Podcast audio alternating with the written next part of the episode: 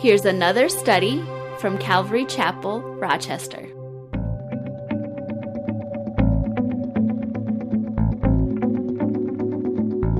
Zechariah chapter 3 is where we're at this morning. And uh, the visions, now there's been a series, there, we haven't got to them all yet, but there's a series of eight visions that Zechariah um, is receiving here. And uh, chapters uh, 3 and 4 address really an issue that would undoubtedly come up in the heart of both Zerubbabel and Joshua. Now, who were Zerubbabel and Joshua? Zerubbabel, this was after the captives were allowed to return from Babylon back to Jerusalem, and uh, they were allowed to rebuild the temple. And they started for a couple years. Zerubbabel was the governor, and Joshua was the high priest at the time. And uh, they came up to some opposition. They grew disheartened, and, and they stopped building after two years. Twelve years had passed by, and the Lord raised up Haggai the prophet and Zechariah the prophet to encourage the people back into the work of rebuilding the temple. And the people started rebuilding the temple. Um, but for Zerubbabel and Joshua, the high priest, you know, there's, there's always a burden with leadership, a burden with those who are responsible. And undoubtedly, you know, here the, the, they're told that they can rebuild the temple, and it's not as glorious as, as Solomon's temple, the one that was destroyed before. Um, but now that they're rebuilding the temple, the whole reason why they went into exile was because of their sin and their rebellion. And now they're, they're brought back into the land, they're restoring the temple, but the priesthood, you know, they, they were in sin. They were, that's why they went into captivity. And so after their exile for sin and rebellion, how could the Lord restore the priesthood? I don't know about you, but sometimes when uh, does any of you guys sin besides myself? Okay, you know sometimes when you when you sin, you, you, you miss the mark or you you drift in your relationship with the Lord, and then and then the Holy Spirit gets a hold of you, and you repent of your sin, and you come back. Don't you feel sometimes just so totally unworthy? It's like, Lord, how can you use me? I've blown it again. How can you use me? I'm so, I'm so, I'm such a piece of scum, you know. And and uh, how can you use a flawed man or a flawed woman like me? Not that I'm identifying but if you were a woman, you might be thinking that. well, these two uh, visions really address that issue, and that's what we're going to look at this morning. So, beginning with chapter three, verse one says, Then he showed me Joshua the high priest standing before the angel of the Lord, and Satan standing at his right hand to oppose him. Joshua, again, he was the, the high priest there during that time in Jerusalem. And in this vision, he's standing before the angel of the Lord. And as we talked about last week, the angel of the Lord in Zechariah is what is known as a Christophany.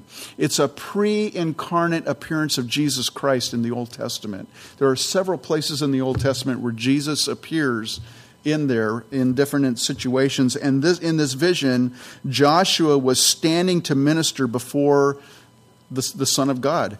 And uh, what, what does it mean he's standing? Well, he's standing is in the capacity of the high priest.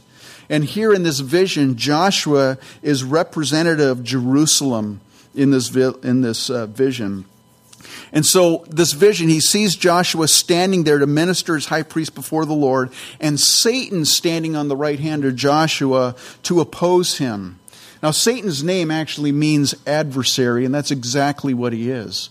He's your and my adversary. He's the adversary of God's people. You know, not only does he tempt you and I to sin, but when we do sin, he stands there to accuse us before God.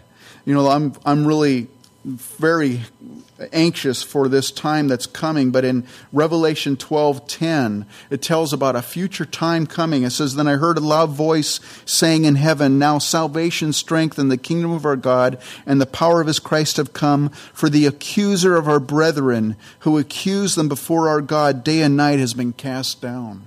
There's going to be a time when our accuser is no longer going to be there accusing us before the father. He's going to be cast down and then, so we get to verse 2 And the Lord said to Satan, The Lord rebuke you, Satan.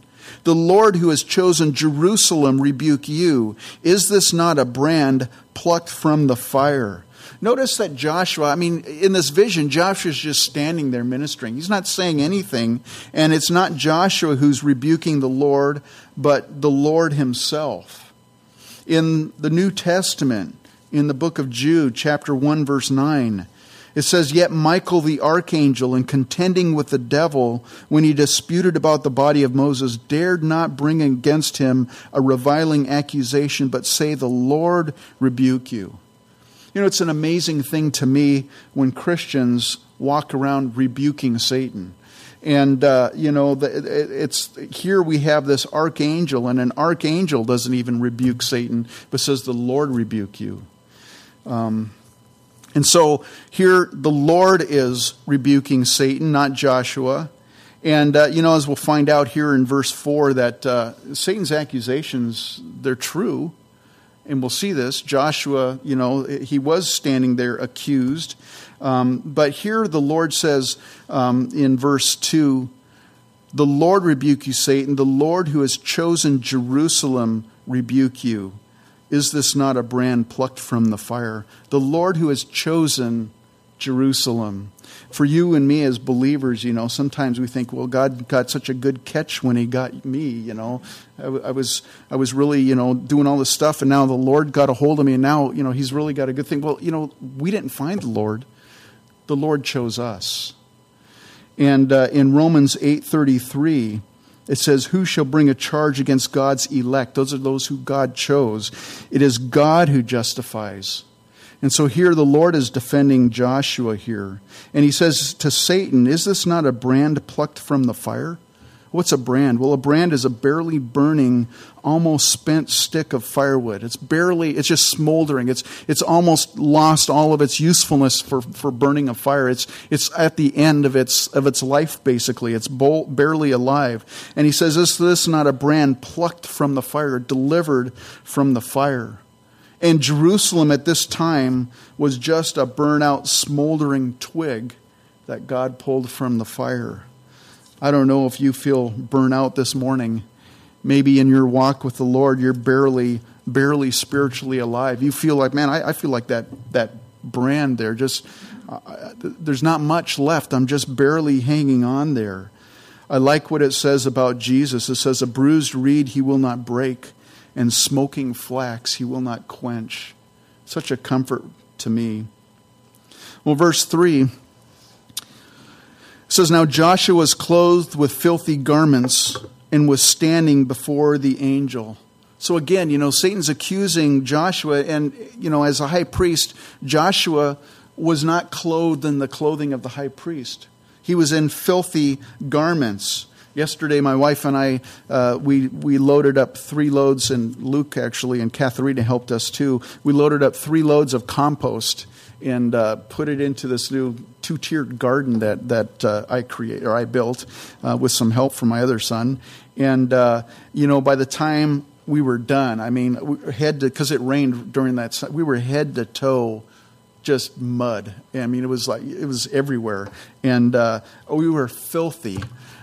This filthy is not what that's talking about, though. This filthy, actually, the word filthy means smeared and soiled with refuse and excrement.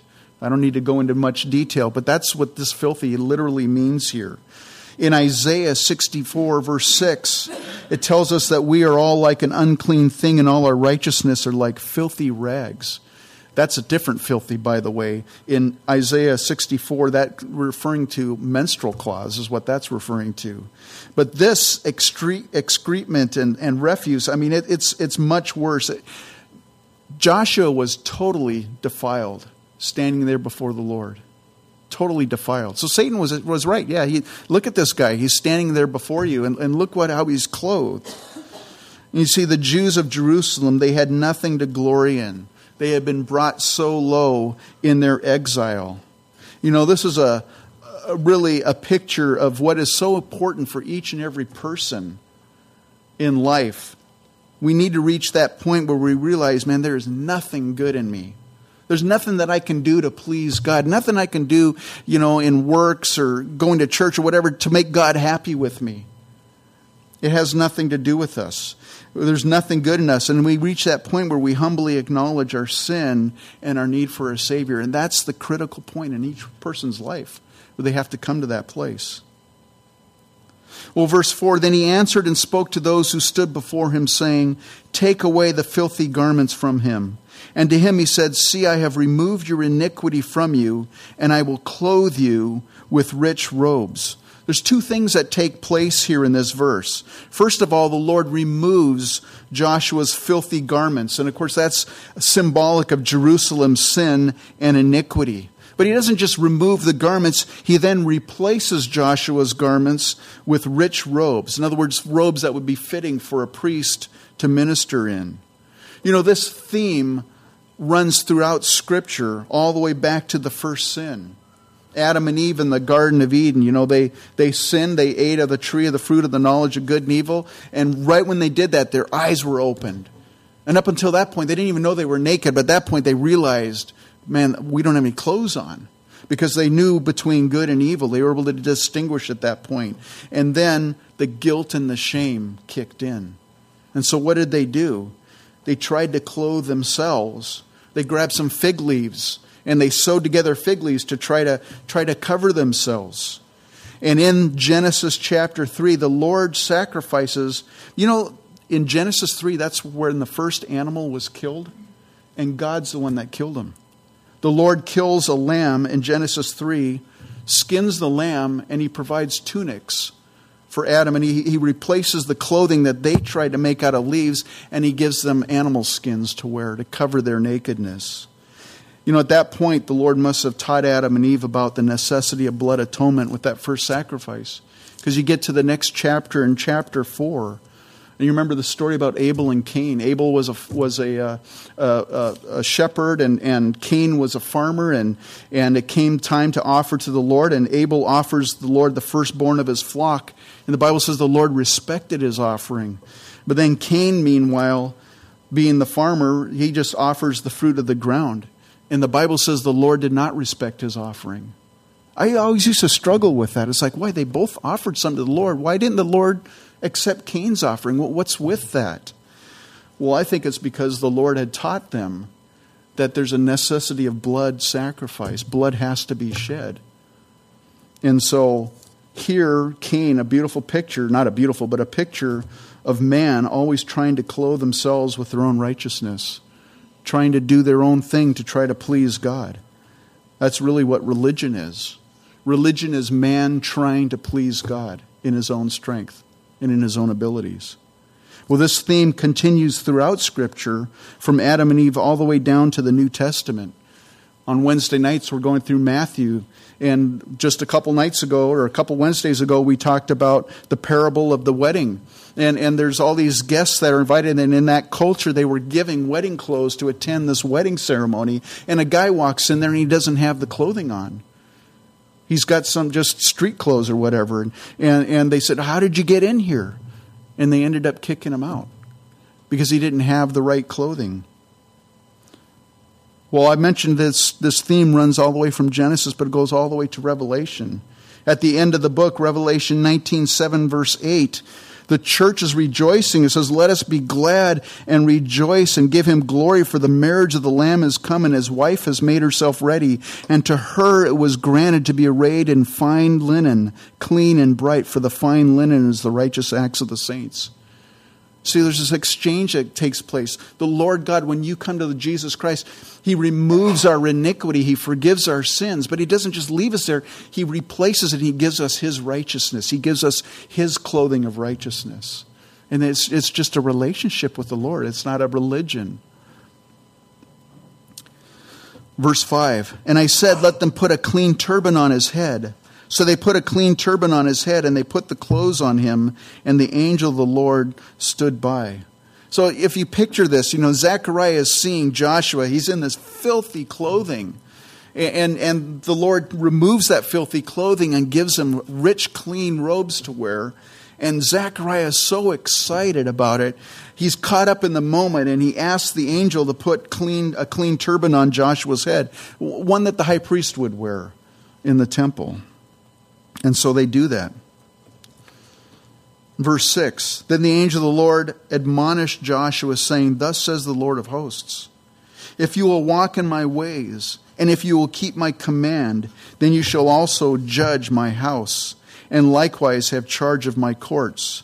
I will give you places to walk among those who stand here. This is an admonition to walk uprightly for Joshua, but notice that the admonition comes after Joshua is clothed in clean robes. The Lord didn't say, Joshua, clean up your act, and then I'm going to give you these clean clothes to wear. He doesn't do that. You know, there's a story in the Bible, in the New Testament, where a woman, she was caught in the act of adultery, in the very act. So uh, there's, there was no question about her guilt. And they drag her before Jesus and they know that Jesus is a compassionate man, but they also know that he's, you know, he's got to be, you know, there's the law about adultery. And so what's Jesus going to do? And so they, they bring this, this woman, they say, we've caught her in the very act of adultery. What are you going to do? And Jesus basically says, hey, the first one, well, at first he doesn't say anything. He sits down on the ground and starts writing in the sand. It's kind of, kind of wonder what he was writing. But then he gets up and he says, hey, the first one, uh, first one of you that's innocent, cast the stone. You know, cast the first stone. And starts with the older guys all the way down. Nobody, everybody, they just drop their stones and they walk away basically. And pretty soon there's no one standing there but Jesus and this lady. And it says, after her accusers left one by one, and this is in John 8, verse 10. It says, When Jesus had raised himself up and saw no one but the woman, he said to her, Woman, where are those accusers of yours? Has no one condemned you? And she said, No one, Lord. And Jesus said to her, Neither do I condemn you. Go and sin no more. See, the Lord first forgave her, and then he told her, Go and sin no more. This is what the Lord's telling Joshua Hey, I've given you clean clothes. Now start walking uprightly before me. You and I, we've been forgiven from our sins and we've been justified. The Bible says there is therefore now no condemn- condemnation to those who are in Christ Jesus who do not walk according to the flesh, but according to the Spirit. We've been forgiven, we've been set free, but now we need to walk in that justification. Jesus writes a letter, or uh, dictates a letter, I guess, because John's the one that wrote it, in uh, the book of Revelation to the church in Sardis. The church in Sardis was the dead known as the dead church. And they, he says, You have a name that you are alive, but you're dead. And then and he, and he speaks to them about their sin. And then later on, he tells them, Yet you have a few names, even in Sardis, who have not defiled their garments, and they shall walk with me in white, for they are worthy. You know, Paul told the Ephesians, there, I therefore, the prisoner of the Lord, beseech you to walk worthy of the calling with which you were called. And so for, for us, you know, we've been forgiven, but now we need to act like we've been forgiven. We need to live like we've been forgiven, like we've been justified.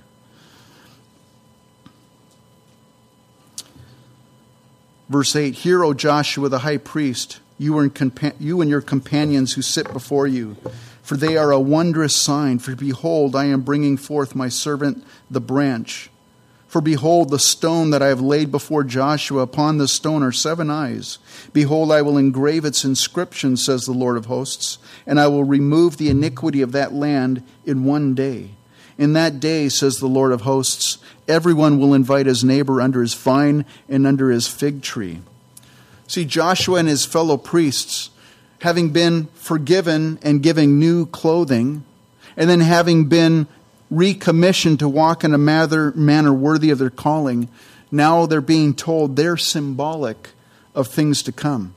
You see, because the ultimate cleansing and restoration of Israel is going to happen with the coming of the Lord's servant, who is called here the branch and the stone.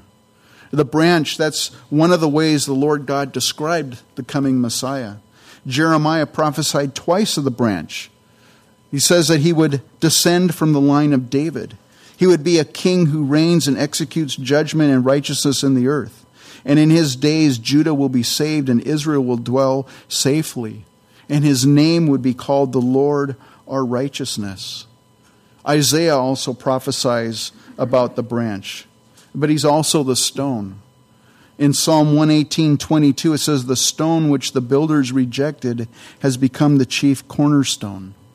Jesus quotes this in Matthew uh, 21, and he says, Whoever falls on this stone will be broken, but on whomever it falls, it will grind him to powder. And what, he, what he's referring to is the fact that when you and I, when we, when we fall on the stone, when we humble ourselves on the stone, we'll, we'll be brought low, we'll be humbled. But if we don't do that, there's a time coming when the stone's going to fall on us and it'll crush us and grind us to powder. In Romans 9:33 Paul writes as it is written behold I lay in Zion a stumbling stone and a rock of offense and whoever believes on him will not be put to shame. For the Jews Jesus was a stumbling block. They could they couldn't see him as their Messiah. And he's a rock of offense. But whoever believes on him will not be put to shame. There in verse 9 it says upon the stone are seven eyes Behold, I will engrave its inscription, says the Lord of hosts. Seven eyes, you know, the, the number seven, it's the number of completeness. And so, what this is referring to is, is the complete vision, the complete understanding, the complete knowledge of the branch or of the Messiah, of the Lord. Speaking of his omniscience. Or you might be going through a difficult thing that maybe maybe you can't even share anything with people around you. People, you know, you come in this morning and people say, "How are you doing?" And it's like, you know, there's something really heavy, and it's like, man, I, I just can't share that with them. Oh, I'm doing okay, and you feel like, man, nobody knows. Well, the thing is, the Lord knows. He knows what you're going through. He sees what your week's been like. He understands your heart. The Lord knows. It says the Lord of hosts would engrave an inscription on this stone. Now, it's interesting. The high priest, when he would go into the temple, he wore an ephod that represented, which had all these stones on it, which represented the, the names of the tribes of Israel. But he also had these onyx stones, these bars on his shoulders that were engraved with the names of the tribes of Israel. It was really a reminder of the people that he was representing before the Lord. It was a, bur- a burden that he was carrying for Israel every time he would go in and minister to the Lord. You know, the Bible tells us when Jesus, our high priest, when he represented us before the Lord, it says, For the joy set before him, he endured the cross, despising the shame. What was that joy? Well, that joy was you and I. He, he went to the cross with that burden, knowing that it was a joyful burden for him because he knew that his sacrifice would set you and I free from sin and from death. So it could be referring to that.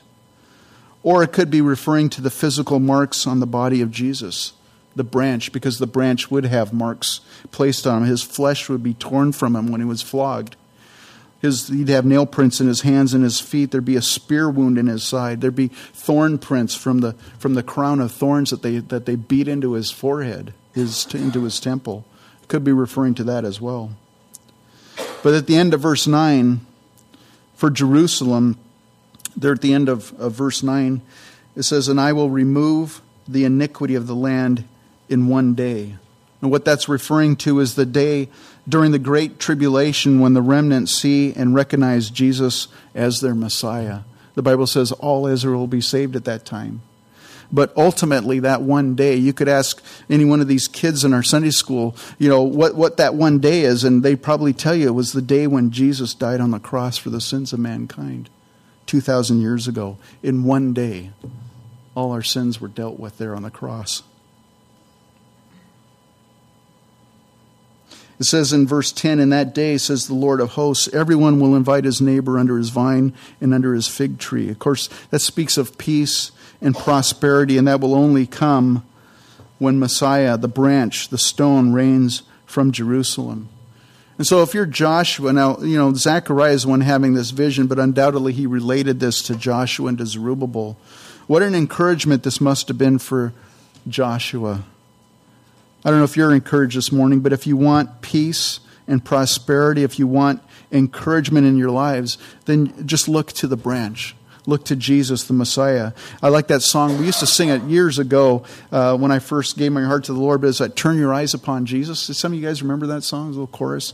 Turn your eyes upon Jesus, look full in his wonderful face, and the things of life will grow strangely dim in the light of his glory and grace. And it's so true you and I were going through difficult things, man, just, just start looking at the Lord. Look at what He did for you. You know, what an, what an encouragement that would have been for Joshua. And now, chapter 4 really deals with an encouragement for Zerubbabel. beginning with verse 1. It says, Now the angel who talked with me came back and wakened me as a man who was wakened out of sleep. And excuse me, and he said to me, "What do you see?" So I said, "I am looking, and there is a lampstand of solid gold with a bowl on top of it, and on the stand seven lamps with seven pipes to the seven lamps. Two olive trees are by it, one at the right of the bowl and the other at the left. I was, as I was reading this, I was trying to draw it on a, you know, kind of a piece of paper, trying to figure out exactly what uh, he was saying. It's, it's an interesting lamp to try to picture, but there was this bowl on top of, with seven pipes going to each of the seven lamps of the lampstand. And, uh, you know, seven, like I mentioned before in the Bible, it's the number of completion. And so each one of these seven lamps is supplied with seven pipes that the oil flows down to these, to these lights. And so you have seven times seven. In other words, you have just an ultimate picture of completeness. It's like complete completeness or an abundance of completeness. And uh, you know, you know, this this lamp is it's got all these pipes flowing to, to supply this oil for this lamp. And in other words, the lamps were kept lit with an abundance of olive oil. And in the Bible, the oil basically speaks of the Holy Spirit. I came across this commentary from Charles Feinberg, and he he speaks about holy, the Holy Spirit as as oil.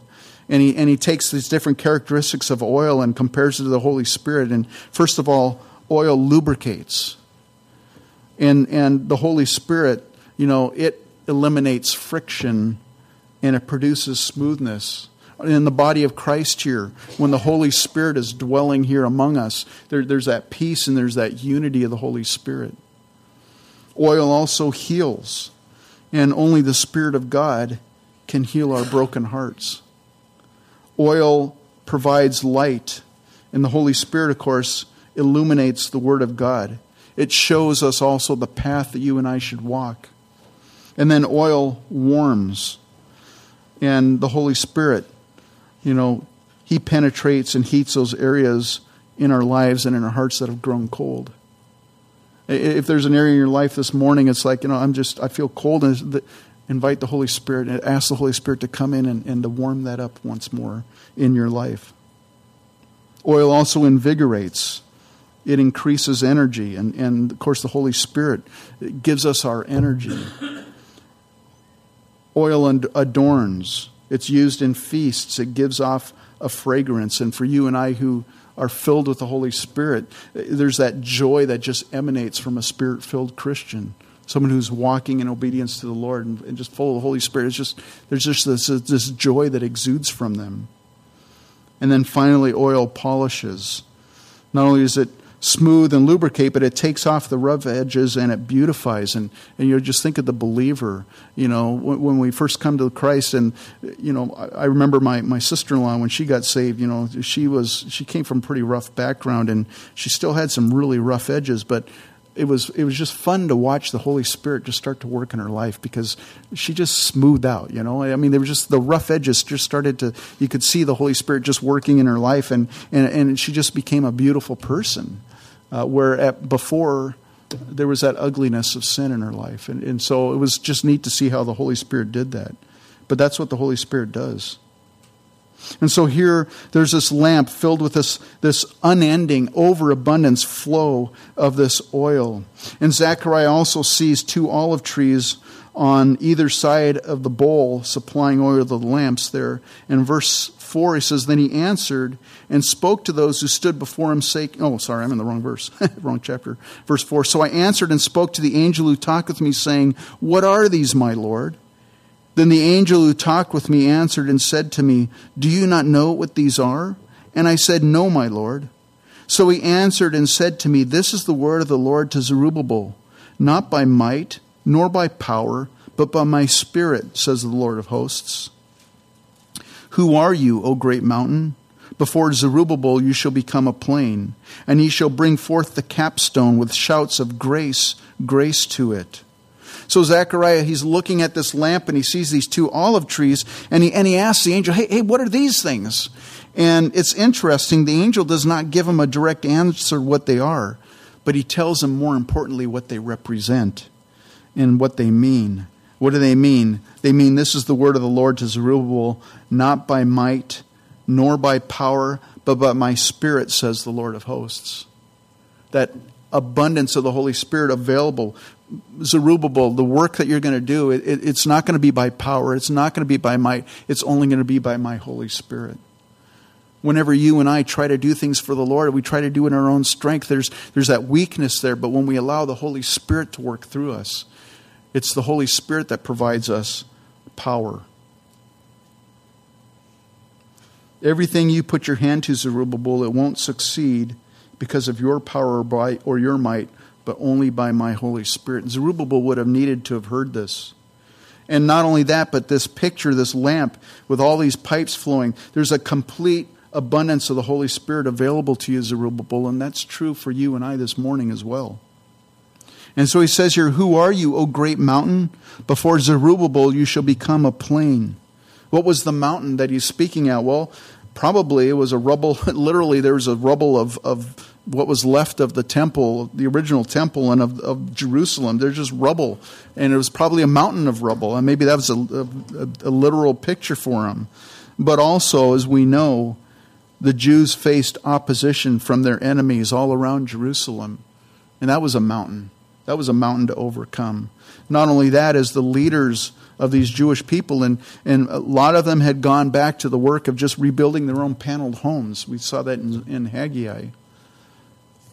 He would probably also, the burden, the mountain would be overcoming the lethargy of some of those Jews who probably just had given up. They weren't interested in rebuilding the temple. So, what were with all those mountains? It said it's going to become a, a plain not because of Zerubbabel's might or power, but because of the Holy Spirit. Just that complete just reliance on the Holy Spirit in everything that we do. Verse 7, he says, Before Zerubbabel you shall become a plain, and he shall bring forth the capstone with shouts of grace, grace to it. What is a capstone? Well, that would be the finishing touch to the temple. You know, the very first stone was the cornerstone. You lay the cornerstone in the foundation and you measure everything off of the, of the cornerstone. If that thing's not right, everything else is going to be off. So, so that cornerstone is foundational. It, it's, it's so important to have that there. And then, of course, there's the capstone when you're finally finished with the capstone. And of course, Jesus, the Bible says, he's the cornerstone, but he's also the capstone. The Bible says that he's the Alpha and the Omega, the first and the last. Everything starts and ends with Jesus Christ. The Bible says he's the author and the finisher of our faith. You know, what a great uh, encouragement that would have been for Zerubbabel. And, and what would Zerubbabel be shouting but grace, grace? You know, sometimes in our lives we just we, we start out with our walk with the lord and pretty soon we end up getting you know we start doing things in our own strength or we start neglecting things and and and we get reminded we have to come back to our relationship with the Lord. It's just it's just simple relationship with Jesus Christ. We we make it complicated sometimes in our own lives. It's just that simple reliance on the Lord Jesus Christ. And as we go through our life and we, we start out with our, with our walk with the Lord and we finish with the Lord, what's that word that we're going to be shouting out at the end? It's just, it's been God's grace. By grace, I'm here this morning with you folks. By grace, you're here as well. It has nothing to do with us. It, all, it has everything to do with God and His grace and His mercy. What a beautiful picture that would be. And then verse 8 Moreover, the word of the Lord came to me, saying, The hands of Zerubbabel have laid the foundation of this temple, his hands shall also finish it. Then you will know that the Lord of hosts has sent me to you. What Zerubbabel has started, he's going to finish in Philippians 1 6, Paul writes this, being very confident of this, being confident of this very thing, that he who has begun a good work in you will complete it until the day of Jesus Christ. You know, the Lord God has, has brought you and I into a relationship with him, and it's the Lord God who's going to carry us through as we rely on him, as we depend on him. He's going to finish that work in our lives. Proverbs 4:18 it says but the path of the just is like the shining sun that shines ever brighter until the perfect day. I want to encourage you this morning. Maybe maybe you feel like, man, I'm just struggling and I'm I'm just I just can't seem to get everything right. You know what? The Lord, as you submit to the Lord, man, He's going to do that work in your life. He's going to bring you to that completion in in life. It's not it's not the work that we do, it's what the Lord does through us. And He's the one that's going to complete it. Verse 10 For who has despised the day of small things? For these seven, uh, for these seven rejoice to see the plumb line in the hand of Zerubbabel. They are the eyes of the Lord which stand, scan to and fro throughout the whole earth. And so he's told Zerubbabel, don't despise the day of small things. Now, for Zerubbabel, it was 14 years of small things. I mean, I think, I mean, the temple, it was, it was nothing compared, compared to Solomon's temple. It says the older people that, you know, that they were there before the exile, or they were probably children during the exile, they remember Solomon's temple. And it was glorious and it was splendid, but, but then it was destroyed. And so now these, these ragtag group of, of pilgrims, basically, there's only about less than 50,000 out of, you know, how, whoever knows how many million Jews went into exile only 50,000 came back. So there's a small group, and, and, and as they're building the temple, the oldest of the, of the returning exiles, they started weeping. The younger ones were excited, man, we're finally building a temple, but the older ones were weeping because they go, man, we remember the glory of the temple. And it just broke their hearts to see that just the, the meager thing that they were building. I was sharing this with a pastor friend of mine. You know, I, I it seems like my ministry's been a day of small things.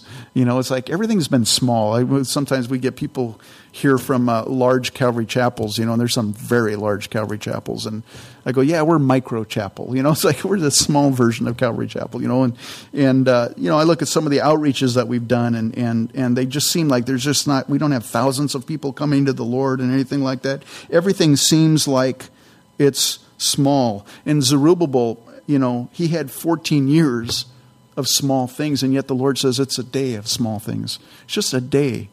See, in the scope of eternity, man, it's just a blip. It's just a blip on the screen, the lives. And so we need to remind ourselves, and, and Zerubbabel's being reminded that there's a season and there's a time. And in the scope of eternity, it's just a blip. But you know, I'm reminded of what Paul wrote to the Corinthians in 1 Corinthians 1.28, he's talking about how God has chosen the weak and, and just the, the foolish things of the world. And verse 28 says, And the base things of the world and the things which are despised God has chosen, and the things which are not to bring to nothing the things that are, that no flesh should glory in his presence. We're reminded of Gideon. Remember Gideon? He had all these armies, he had all these soldiers available to fight the Midianites, and the Lord said, No, that's too many and, and he whittled them down to basically 300 men to fight this massive army of Midianites. And, and why did God do it? So that Gideon wouldn't get any claim for glory. And so the Lord, you know, it's like, don't despise those days as small things. Because those are the days that the Lord wants to do a work in our hearts. The Lord's doing a work in us, and, and He's also doing a work that people, we can't take credit for anything. It's just, look what God's done. I mean, we're nothing. We're insignificant, but look what God's done. God's done a great thing. He mentions verse 10, the seven. Uh, he says, uh, For these seven rejoice to see the plumb line in the land of in the hand of Zerubbabel. They are the eyes of the Lord which scan to and fro throughout uh, the whole earth. These seven eyes, the eyes of the Lord. And see, the Lord is rejoicing to see Zerubbabel putting his hand back to the plow, so to speak. He's Zerubbabel and, and the men that he's and the people that he's leading, they're refocused on serving the Lord and rebuilding the temple. And that's what the Lord was looking for in their eyes, in his eyes. That's what he's looking for throughout the world. In 2 Chronicles 16:9 we were told for the eyes of the Lord run to and fro throughout the whole earth to show himself strong on behalf of those whose heart is loyal to him. That word loyal means whole and not divided. The Lord God, his eyes are looking throughout the whole earth, looking for men and women that are completely devoted to him, whose hearts are not divided. It's one of the things I think we as Christians struggle with is divided hearts. There's so many things out there that are competing for our for our attention, for our loyalties. The Lord God is looking for those whose hearts are wholly set on him this morning. Verse 11 then I answered and said to him, What are these two olive trees at the right of the lampstand and at its left? So he's basically asking the same question again, verse 12. And I further answered and said to him, What are these two olive branches that dip into the receptacles of the two gold pipes from which the golden oil drains? Then he answered me and said, Do you not know what these are? And I said, No, my Lord. So he said, These are the two anointed ones who stand beside the Lord of the whole earth. That, that's a, this is a tough verse to translate or to understand or something. But basically, he's re asking the first question, you know, what are these, these two trees? But then he starts noticing and his focus is on the two branches of the two trees that are supplying oil into the lampstand. And he says, Well, what are these things? And he's told that they are the two anointed ones who stand beside the Lord of the whole earth. Well, what is that referring to? Well, it could be partially referring to Zerubbabel and Joshua. They were leading the remnant of captives into the rebuilding of the temple. But since there's two branches from two trees, some people suggest that it represents the office of king and priest in Israel. That's, a, that's another possibility. But it's interesting that we do know this. In Revelation 11:4, during the great tribulation, there's going to be two men who are called the two witnesses. They're going to come back to Jerusalem and they're going to preach the gospel and they're going to they're going to be basically preaching to those that are standing around in Jerusalem, and the whole earth is going to basically see them probably through satellite TV or whatever. Um, but it says there in 11 verse 4 of Revelation, it says the two witnesses during the great tribulation are the two olive trees and the two lampstands standing before the God of the earth. So it could be looking fast forward to these guys. Well, who are those two witnesses? A lot of people think that it's Moses and Elijah. Because if you look at the miracles that they do, they look like uh, they're, they're, they're attributed to Moses and Elijah. Um, we're definitely, I definitely, personally, my opinion, they definitely, one of them is Elijah. Um, because the Lord says that Elijah will come before that great day. Um, but the other one, who's the other one? Could be Moses, but it could also be Enoch. Remember Enoch? Enoch was the man who walked with God, and then and then he wasn't because God took him. Both he Enoch and Elijah were the only two people that didn't die, that were translated up to heaven. Um, the Bible says it's appointed to men to die once and then judgment. So, you know, in my thinking, it's like, well, there's only two people that have not died. And so for someone who's already died to come back and die again, because these witnesses are going to get killed in Jerusalem, to me that doesn't make a, a whole lot of sense. Um, but Enoch is a type of the church it's a picture of the church because it's a picture of the rapture of the church. Enoch was walking with God and then he was not, for God took him. But when this occurs, the witnesses come back, the church is already in heaven because this is during the Great Tribulation. So maybe that picture doesn't, it doesn't need to be a picture anymore. And so he comes back to, with Elijah um, to, uh, to witness and then he ends up dying. Well, in any event, um, I don't know who this, what this verse is referring to, and I, I think uh, uh, it's not a, entirely clean or clear, not clean. It's not entirely clear who's being referred to here. But in any event, when you go through these two visions, both Joshua and Zerubbabel must have been greatly encouraged by these as they were related to them by Zechariah. Because, first of all, for Joshua, man, he was in filthy rags, but there was nothing. God's the one that defended him, God's the one that gave him clean clothing for you and I today in our relationship with the Lord. It's not what you and I do, it's what Jesus Christ has done for us. He's clothed us in his righteousness. And for Zerubbabel, you know, whatever you face, Zerubbabel, and maybe you're in a in, in a small situation, you got a mountain ahead of you, but it's by my spirit, says the Lord. That's been one of my, my prayers for Calvary Chapel Rochester is that everything that we do is done through the Holy Spirit. It's done by the power of the Holy Spirit. We may be small, but the Lord, uh, size doesn't matter to God. He works through it no matter what by His Holy Spirit. And so, what an encouragement that would have been for those two guys. And this morning, I hope that you're encouraged as well in your relationship with the Lord. Why don't we stand up and let's go to the Lord in prayer.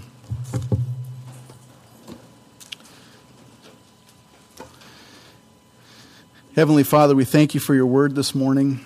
Lord, I thank you for the reminders this morning in our own lives, Lord God, that you've you've forgiven us and, and Lord, you're you're desiring that we would walk wholeheartedly in our relationship with you, Lord God. Lord, Lord, we've been set free and we're, we're, we're clean. We've been forgiven. We've been given justification. And now, Lord, that we would walk in that justification. Lord, that we would be obedient to you in our lives. And so, Father, I pray that you would help us to do those things. And Lord, we know that in our own strength we're powerless to do that. And so, Heavenly Father, we just rely on your Holy Spirit. This morning, Lord, I pray that you would fill each and every person here this morning with your Holy Spirit. Lord, that we would go in the strength that you supply. Lord God, that we would stop trying to do things in our own strength, but we would just allow you to do that work through us, Lord. And so I just thank you for those wonderful reminders this morning. Lord, I pray your blessing upon your people this week, especially as they celebrate uh, Memorial Day weekend. And Lord, I just ask that, Lord, this coming week they might just see your hand in, in their lives, Lord, that they might hear your voice speaking to them. That, Lord, they may understand that, Lord, you love them, that you have a plan and you have a purpose for each of our lives. And that, Lord, you will see it to completion, Lord. And so thank you for that. And it's in Jesus' name that we pray. Amen.